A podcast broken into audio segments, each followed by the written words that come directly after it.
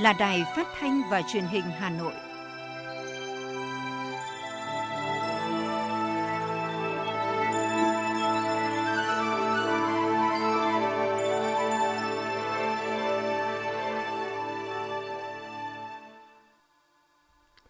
Kính chào quý vị và các bạn. Bây giờ là chương trình thời sự của Đài Phát thanh và Truyền hình Hà Nội đang được phát trực tiếp trên sóng FM tần số 90 MHz.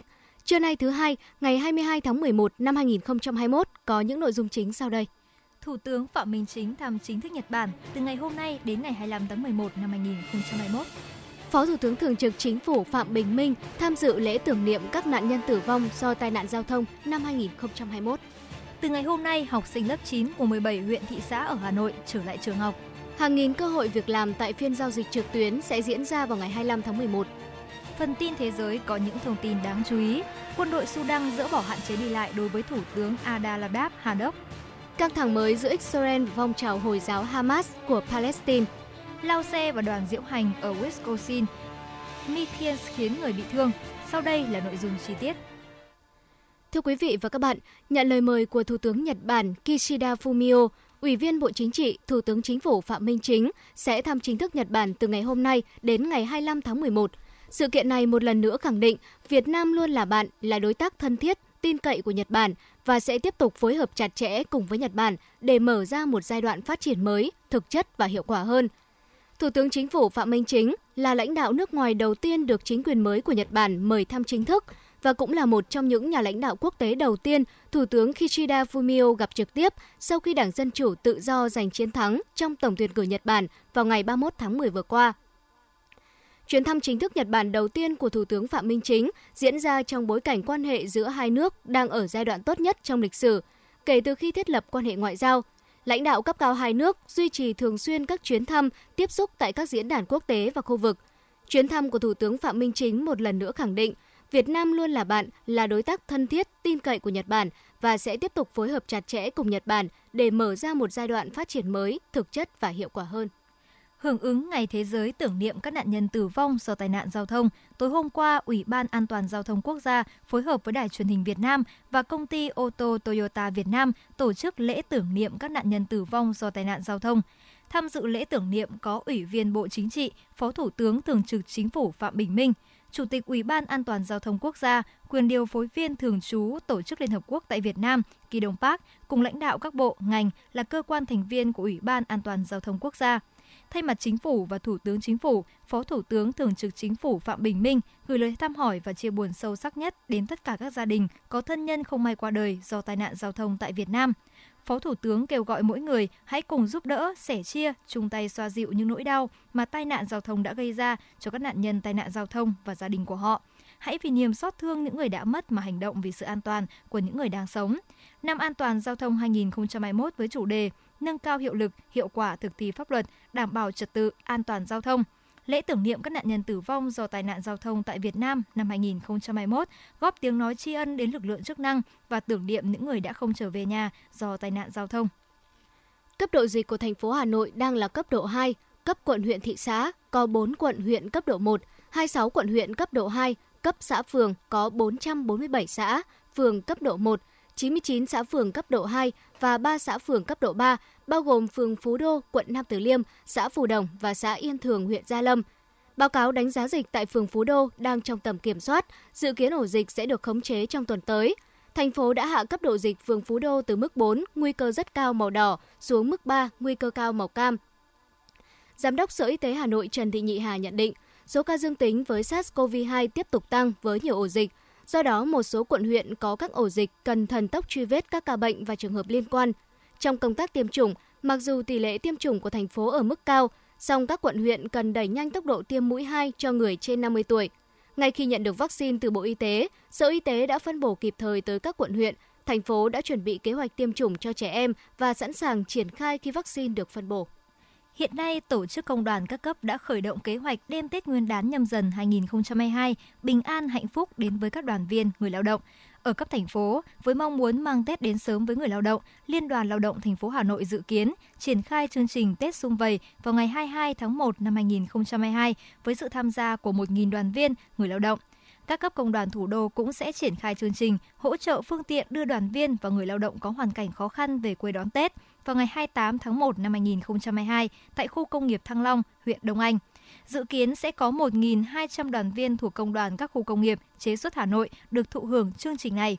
Đó là những người có hoàn cảnh khó khăn, quê ở xa, chấp hành tốt nội quy, kỷ luật lao động, tích cực tham gia các hoạt động công đoàn, ưu tiên nữ công nhân lao động mang thai, nuôi con nhỏ.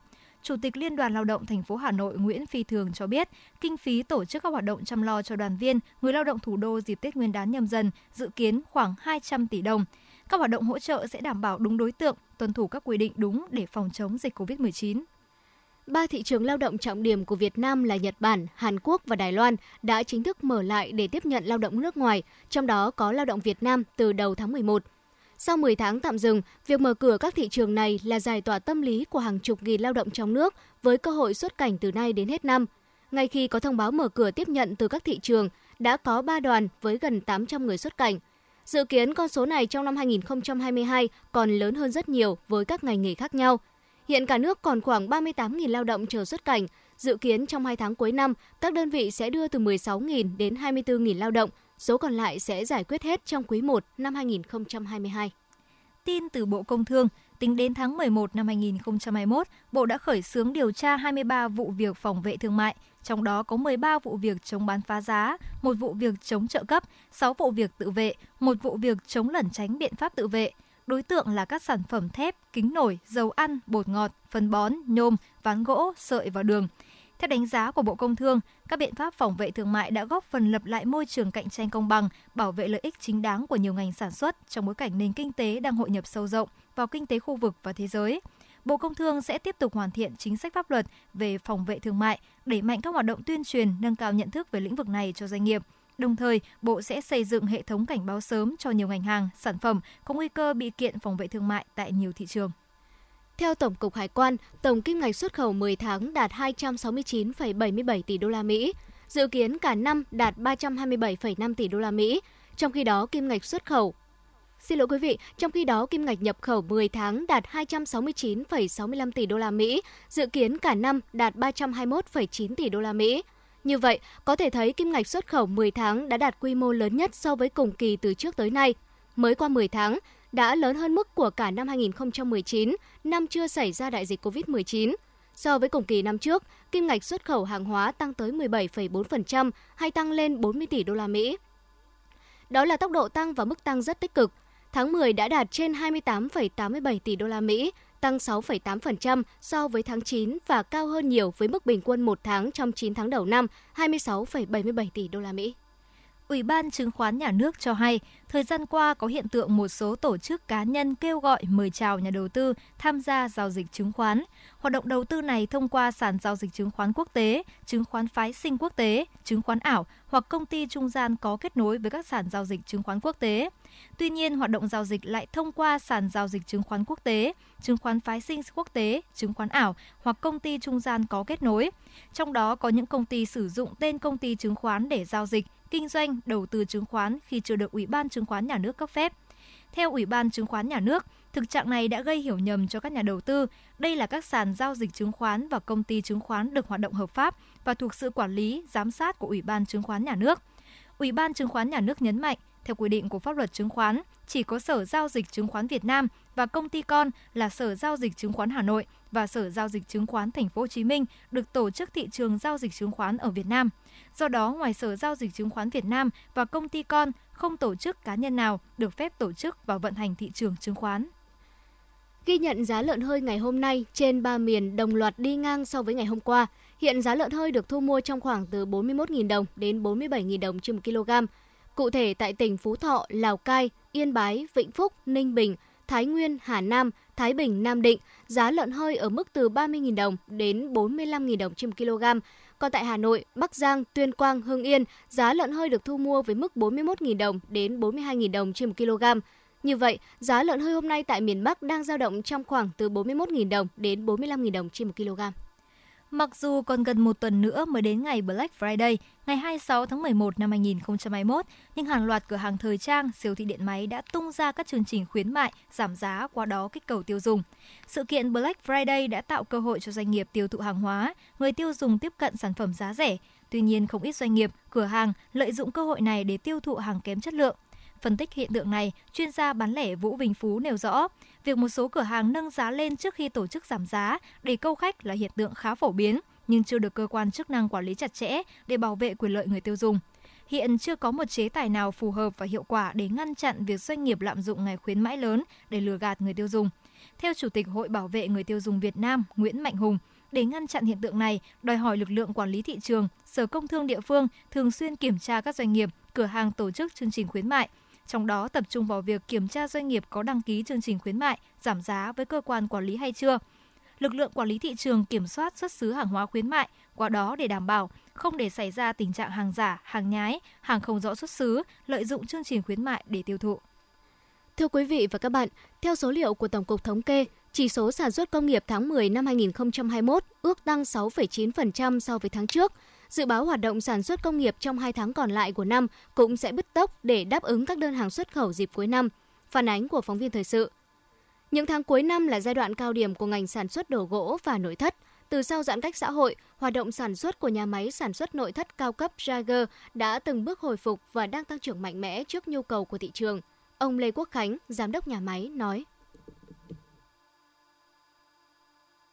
Lượng ờ, công nhân ờ, đã tuyển dụng được bổ sung tương đối. Cái thứ hai quan trọng nhất là các cái đơn hàng. Thì những cái đơn hàng mà tồn kho thì các khách hàng đã luân chuyển và lấy dần trở lại ờ, để phục vụ các dự án. Các cái đơn hàng xuất khẩu thì cũng đã phát triển trở lại. Và cái thứ nữa là các cái đơn hàng mới nhất là các đơn hàng dự án trong nước thì cũng đến rất là dồn dập còn công ty cổ phần thực phẩm Việt Nam hoạt động cũng tích cực không kém. Dự kiến hoạt động sản xuất trong 2 tháng còn lại của năm, hoạt động sản xuất sẽ có thể phục hồi tích cực để đạt được mục tiêu trên 90% so với kế hoạch. Đây là kết quả đáng mừng trong giai đoạn nhiều khó khăn do đại dịch. Bà Lê Thị Hậu Phương, giám đốc công ty cho biết. Thì chúng tôi đang nỗ lực cố gắng hết sức để ờ, đạt được cái kế hoạch đề, đề ra. Vì bây, giờ năm 2022 cái Tết đến sớm hơn và đối với cái ngành thực phẩm như chúng tôi thì đây là cái cơ hội tốt để có thể uh, phát triển doanh số và um, làm lại những cái gì mà mình đã đã qua mất thời gian rồi để có thể đáp ứng được cái chỉ tiêu doanh số đó. Theo Tổng cục Thống kê, bước sang tháng 10 năm nay, tình hình sản xuất công nghiệp đã cho thấy nhiều dấu hiệu tăng trưởng trở lại. Hầu hết những ngành công nghiệp mũi nhọn, sản xuất hàng xuất khẩu đều đã phục hồi. Tính chung 10 tháng năm 2021, chỉ số sản xuất công nghiệp tăng 6,9% so với tháng 9 và 3,3% so với cùng kỳ năm trước. Điều này cho thấy những giải pháp dập dịch và phục hồi kinh tế của chính phủ có hiệu quả. Ông Phạm Đình Thúy, vụ trưởng vụ thống kê công nghiệp và xây dựng, Tổng cục Thống kê, Bộ Kế hoạch và Đầu tư nói: Tháng 11, tháng 12 sẽ là những tháng mà sản xuất công nghiệp sẽ bứt tốc phục hồi và đóng góp tích cực cho tăng trưởng của toàn bộ nền kinh tế. Và tháng 11 và tháng 12 cũng là tháng trọng điểm để sản xuất công nghiệp của Việt Nam đóng góp tới trên 80% vào sản phẩm xuất khẩu các chuyên gia kinh tế cho rằng tháng 10 năm 2021, hoạt động sản xuất kinh doanh đã phục hồi đáng kể, doanh nghiệp có thêm nhiều đơn hàng. Thế nhưng, điều đáng lo ngại là nguy cơ lạm phát tăng do giá nguyên liệu đầu vào tăng cao, chi phí nhân công, chi phí phòng chống dịch cao.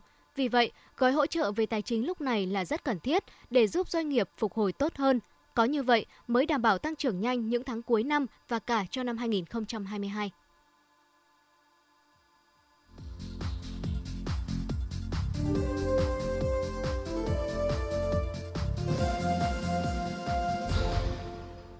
Tiếp theo là phần tin. Thưa quý vị và các bạn, ngày 25 tháng 11 sắp tới, Trung tâm Dịch vụ Việc làm Hà Nội tiếp tục phối hợp với các tỉnh Bắc Ninh, Bắc Giang, Thái Nguyên, Vĩnh Phúc, Thanh Hóa tổ chức phiên giao dịch việc làm trực tuyến kết nối 6 tỉnh thành phố. Sự kiện sẽ diễn ra tại sàn giao dịch việc làm Hà Nội, gồm sàn giao dịch việc làm 215 Trung Kính, sàn giao dịch việc làm 144 Trần Phú và 13 sàn giao dịch việc làm vệ tinh. Đồng thời kết nối trực tuyến với các tỉnh thành phố là Bắc Ninh, Bắc Giang, Thái Nguyên, Vĩnh Phúc, Thanh Hóa.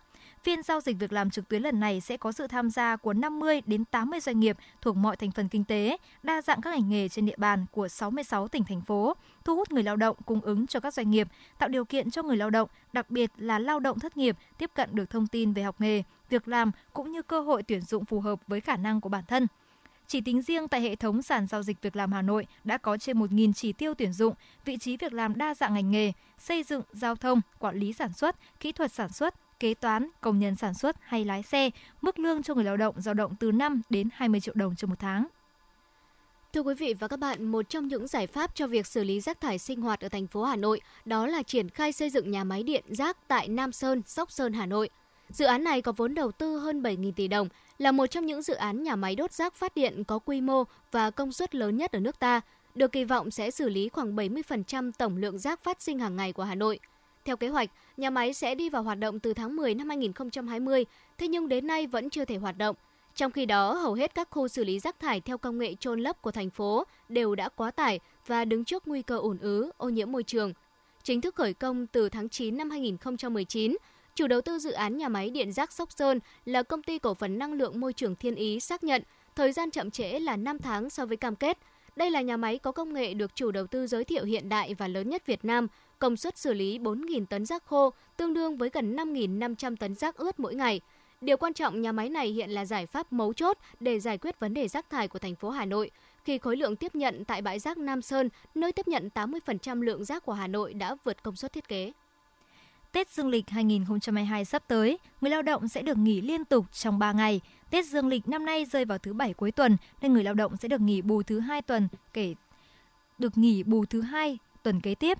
Như vậy, người dân sẽ nghỉ 3 ngày liên tiếp trong dịp Tết Dương lịch tới là các ngày mùng 1 đến mùng 3 tháng 1 năm 2022, bao gồm một ngày nghỉ cuối tuần và một ngày nghỉ bù. Về lịch nghỉ Tết Nguyên đán nhâm dần, Bộ Lao động Thương binh và Xã hội cho biết 16 bộ ngành và cơ quan ngang bộ đã đồng ý với phương án nghỉ 9 ngày từ 27 tháng Chạp đến mùng 6 tháng Giêng, trong đó 5 ngày nghỉ Tết chính thức và 4 ngày nghỉ cuối tuần.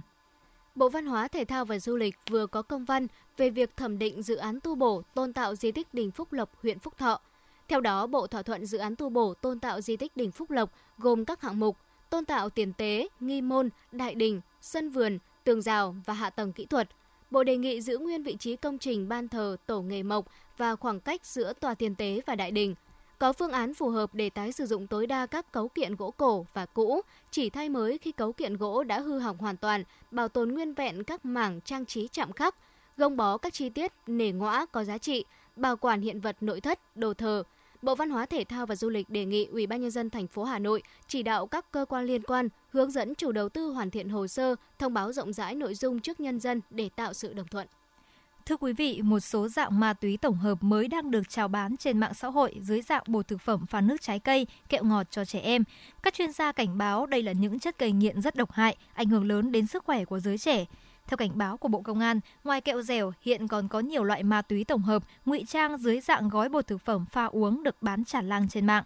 Từ đầu năm đến nay, lực lượng công an đã triệt phá thành công nhiều đường dây mua bán trái phép chất ma túy sản xuất dưới dạng nước trái cây. Việc mua bán ma túy tổng hợp thường được thực hiện qua mạng theo mô hình đa cấp, đặc biệt là lợi dụng những học sinh, sinh viên nghiện ma túy. Hình thức đa cấp nguy hiểm ở chỗ phát tán nhanh, người bán ma túy là học sinh, sinh viên nên dễ lôi kéo, đưa bạn bè vào con đường nghiện ngập. Bộ Công an khuyến cáo đây là hình thức thủ đoạn tội phạm rất mới. Những sản phẩm này nếu được tiêu thụ ở các trường học hay các khu vui chơi thì rất nguy hiểm, gây tác hại khôn lường cho xã hội. Vì vậy các bạn trẻ cần tỉnh táo khi được mời chào mua bán, sử dụng các loại ma túy có hình dạng như kẹo ngọt, nước xoài hay nước dâu. Thưa quý vị và các bạn, từ đầu tuần trước tới nay, những người dân đang sinh sống tại thủ đô đã cảm nhận rõ rệt về sự suy giảm của chất lượng không khí. Sương mù dày, bao phủ không chỉ vào buổi sáng mà còn kéo dài cả ngày. Nhiều người nói vui, Hà Nội lại bước vào mùa ô nhiễm không khí, ghi nhận của phóng viên thời sự. Những hình ảnh đường phố âm u bụi mờ đã trở nên quen thuộc với người dân thủ đô suốt tuần qua. Trên các trang đo chỉ số chất lượng không khí như Palm Air, Air Visual hay chất lượng không khí thủ đô, chỉ số AQI đều ở mức xấu. Thậm chí có thời điểm ở một số nơi chỉ số này ở mức tím, có nghĩa là mức nguy hại. Có rất nhiều người cảm nhận rõ rệt sự khó chịu bởi bầu không khí đặc và ô nhiễm.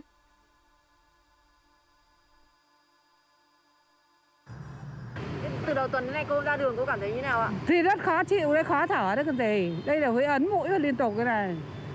Sáng nào thì em cũng thấy có những lớp sương mù rất là dày đặc và những cái lúc mà em tham gia giao thông trên đường khi đi học và đi làm thì em thấy rất là khó thở và thêm nữa là khói bụi của ô tô và xe máy nữa. Khi ở ngoài đường thì nói chung là mấy ngày nay thì nó sương mù và nó không khí nó không được trong sạch lắm. Với cả nhiều lúc là cũng hơi váng đầu, mệt về không khí ô nhiễm. Khí thải từ phương tiện giao thông, bụi từ các công trình xây dựng, từ nhiều hoạt động dân sinh khác là những nguyên nhân dẫn đến tình trạng ô nhiễm không khí nghiêm trọng những ngày qua tại Hà Nội. Tuy nhiên, yếu tố thời tiết, yếu tố mùa cũng cộng hưởng khiến cho tình trạng này thêm trầm trọng và khiến Hà Nội có mùa ô nhiễm không khí. Tiến sĩ Vũ Thanh Ca, giảng viên cao cấp trường Đại học Tài nguyên và Môi trường cho biết thêm. Về mùa đông, đặc biệt là những trước những đợt gió mùa đông bắc hiện tượng gọi là nghịch nhiệt và trong cái điều kiện không có gió thì toàn bộ cái chất ô nhiễm được xả ra từ các phương tiện giao thông được lưu giữ gần mặt đất và cùng với cái cái nhiệt độ thấp cho nên là nó tạo điều kiện cho xương và cái hơi nước ấy, trong không khí nó ngưng tụ tại các các các, các hạt bụi và nó tạo nên cái màn sương mù và tất cả những cái hiện tượng đó thì nó giữ tất bụi gần mặt đất và làm cho cái môi trường không khí trở nên cực kỳ ô nhiễm. Không khí Hà Nội được cải thiện khi có mưa hoặc gió mùa về, nhưng giải quyết ô nhiễm thì không thể ngồi chờ ông trời, cũng không thể chờ những giải pháp mang tính vĩ mô của chính quyền. Người dân vẫn cần chủ động bảo vệ mình trước ô nhiễm không khí nếu không muốn chịu thiệt hại về sức khỏe. Theo khuyến cáo, người dân cần thường xuyên theo dõi thông tin về ô nhiễm không khí để có các biện pháp ứng phó, giảm thiểu như hạn chế các hoạt động ngoài trời vào ban đêm và sáng sớm, đóng các cửa sổ và cửa ra vào, sử dụng phương tiện công cộng, sử dụng loại khẩu trang ngăn được bụi mịn khi ra đường. Trước đây tôi thích ăn đồ mặn, vợ tôi kêu ca nhưng tôi không nghe. Hai năm trước tôi phải nhập viện vì một cơn đột quỵ do huyết áp quá cao. Bác sĩ nói một trong những nguyên nhân chính của căn bệnh là tôi ăn nhiều đồ mặn. Căn bệnh này không chỉ làm khổ tôi mà còn biến tôi trở thành gánh nặng cho gia đình. Ăn nhiều muối, bột canh, hạt nêm, nước mắm, nước tương có thể dẫn đến tăng huyết áp và đột quỵ. Tổ chức Y tế Thế giới khuyến cáo chỉ nên ăn dưới 5 gram muối mỗi ngày, nhưng chúng ta hiện đang ăn gấp đôi số lượng đó. Giảm một nửa lượng muối ăn ngày bằng cách cho bớt muối, chấn nhẹ tay, giảm ngay đồ mặn. Xin chuyển sang phần tin thế giới. Văn phòng Thủ tướng bị lật đổ của Sudan, Adabla Hamdok ngày hôm qua cho biết quân đội nước này đã dỡ bỏ các hạn chế đi lại đối với ông Hamdok và rút các lực lượng an ninh bên ngoài nhà riêng của ông. Trước đó, một nguồn tin thân cận với Thủ tướng Abdallah Hamdok xác nhận ông Hamdok đã nhất trí một thỏa thuận với quân đội Sudan về việc phục chức cho ông. Theo thỏa thuận mới đạt được mang tên Sáng kiến quốc gia chung, các tổ chức chính trị, đảng phái, lực lượng đấu tranh vũ trang, quân đội và lực lượng dân sự cùng thống nhất, giữ vững sự thống nhất quốc gia ông Abdullah Hamdok đảm nhiệm vai trò là thủ tướng giai đoạn chuyển tiếp. Sau khi các bên tại Sudan đạt thỏa thuận khôi phục quá trình chuyển tiếp dân sự, cộng đồng quốc tế đã lên tiếng hoan nghênh thỏa thuận chính trị quan trọng này. Trong tuyên bố ngày hôm qua, Chủ tịch Ủy ban Liên minh châu Phi Mosha Faki Mahamat đánh giá cao việc Chủ tịch Hội đồng tối cao Sudan, tướng Abda Fattah al-Buhan và Thủ tướng nước này Abdallah Hamdok ký kết thỏa thuận – Cùng ngày, các nước Mỹ, Anh, Na Uy, Canada, Thụy Sĩ cùng Liên minh châu Âu đã ra tuyên bố chung hoan nghênh động thái này của các bên tại Sudan. Ngày hôm qua, cử tri Bulgaria đã đi bỏ phiếu vòng 2 cuộc bầu cử tổng thống giữa hai ứng cử viên chiến thắng tại vòng 1 là đương kim tổng thống Rumen Radev và đối thủ Anasta Redikov. Cả hai ứng cử viên này đều 58 tuổi. Tại cuộc bỏ phiếu vòng 1 với sự tham gia của 21 ứng cử viên, ông Rudes Hamdes giành được 49% số phiếu ủng hộ, trong khi ông Zezikov giành được tỷ lệ ủng hộ là 23%. Với khoảng cách chênh lệch như vậy, nhiều khả năng đương kim tổng thống Rumen Radev sẽ dễ dàng tái đắc cử tại vòng 2 của cuộc bỏ phiếu. Giới chức Israel ngày hôm qua cho biết một tay súng thuộc phong trào Hồi giáo Hamas của Palestine đã nổ súng vào khu vực thành cổ Jerusalem, là một người chết và ba người bị thương trước khi bị binh lính Israel bắn chết. Thủ tướng Israel Naftali Bennett đã ra lệnh tăng cường an ninh và kêu gọi dân chúng đề cao cảnh giác vì có thể sẽ có thêm các vụ tấn công nữa.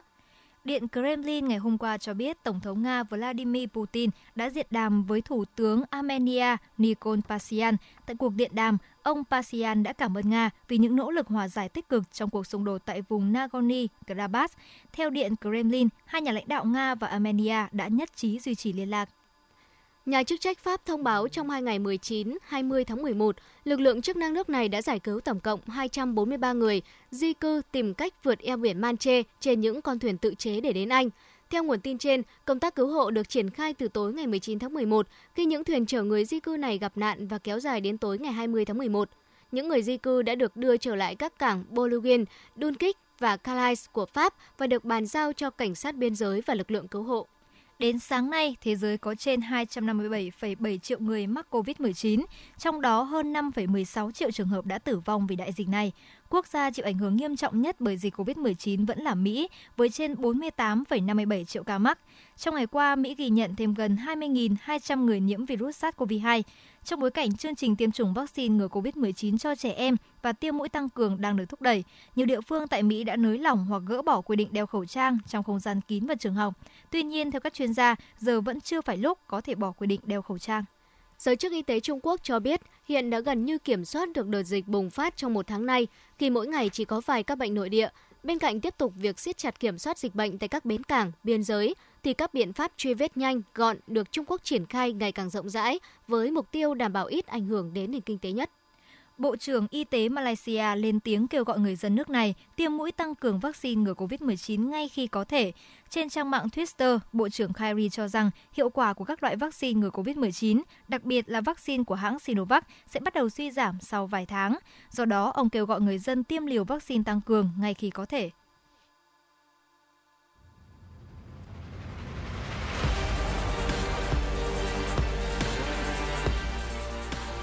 Bản tin thể thao Bản tin thể thao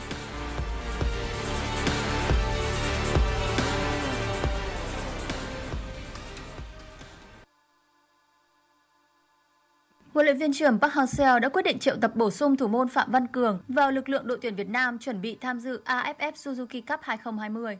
Với sự bổ sung này, đội tuyển Việt Nam đang sở hữu 5 thủ môn gồm Bùi Tấn Trường, Trần Nguyên Mạnh, Nguyễn Văn Hoàng, Quan Văn Chuẩn và Phạm Văn Cường. Chiều hôm qua, các thành viên đội tuyển Việt Nam cũng đã di chuyển vào Vũng Tàu để bắt đầu cho một guồng quay mới. Thầy trò huấn luyện viên Park Hang-seo sẽ có quỹ thời gian tập huấn 10 ngày trước khi lên đường sang Singapore tham dự AFF Suzuki Cup 2020. Ở trận đấu sớm vòng 12 ngoại hạng Anh, Chelsea có chuyến làm khách trên sân King Power của Leicester City.